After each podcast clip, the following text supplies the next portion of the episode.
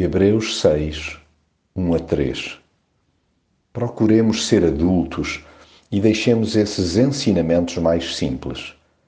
Não vamos agora começar outra vez com os primeiros fundamentos da doutrina, tais como necessidade de arrependimento, abandono das obras inúteis, fé em Deus, doutrinas acerca do batismo, imposição das mãos, fé na ressurreição dos mortos e julgamento eterno.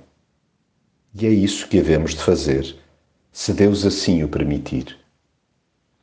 Não espanta que de quando em vez tenhamos de relembrar os fundamentos da fé cristã, até porque somos dados a lamentáveis esquecimentos, seja por incúria ou conveniência.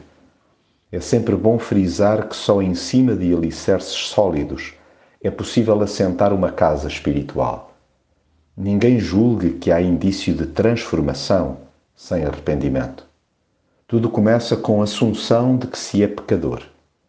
Esta mudança de mentalidade conduz a uma alteração substancial do relacionamento com Deus e com os outros.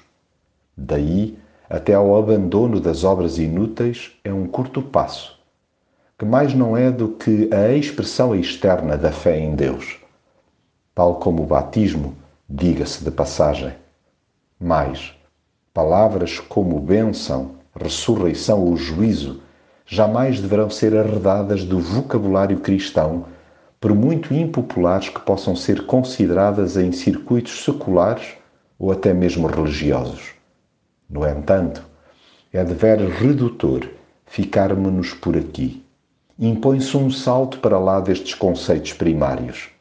A real maturidade está em refletir Cristo a toda a hora, progredindo no seu amor em cada ação.